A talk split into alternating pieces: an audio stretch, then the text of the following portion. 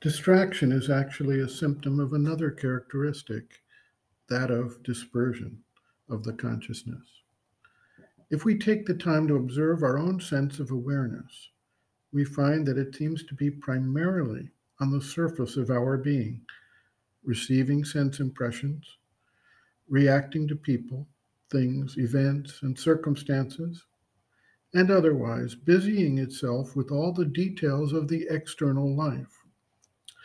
From time to time, we may experience a centered, indrawn state of awareness where we feel ourselves to be self contained, so to speak, and thus at peace.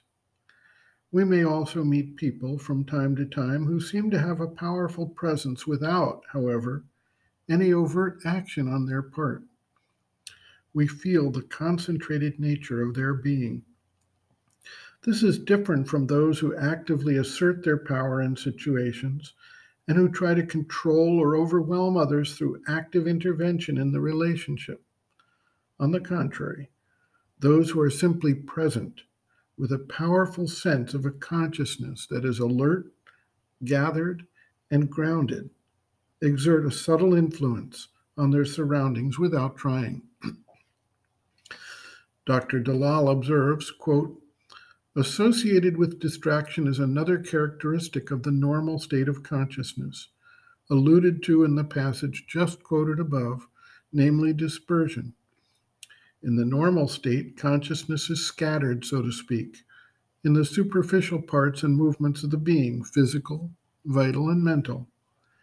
As the mother observes, quote, one throws oneself out all the time. All the time one lives, as it were, outside oneself in such a superficial sensation that it is almost as though one were outside oneself. As soon as one wants even to observe oneself a little, control oneself a little, simply know what is happening, one is always obliged to draw back or pull towards oneself, to pull inward something which is constantly like that on the surface.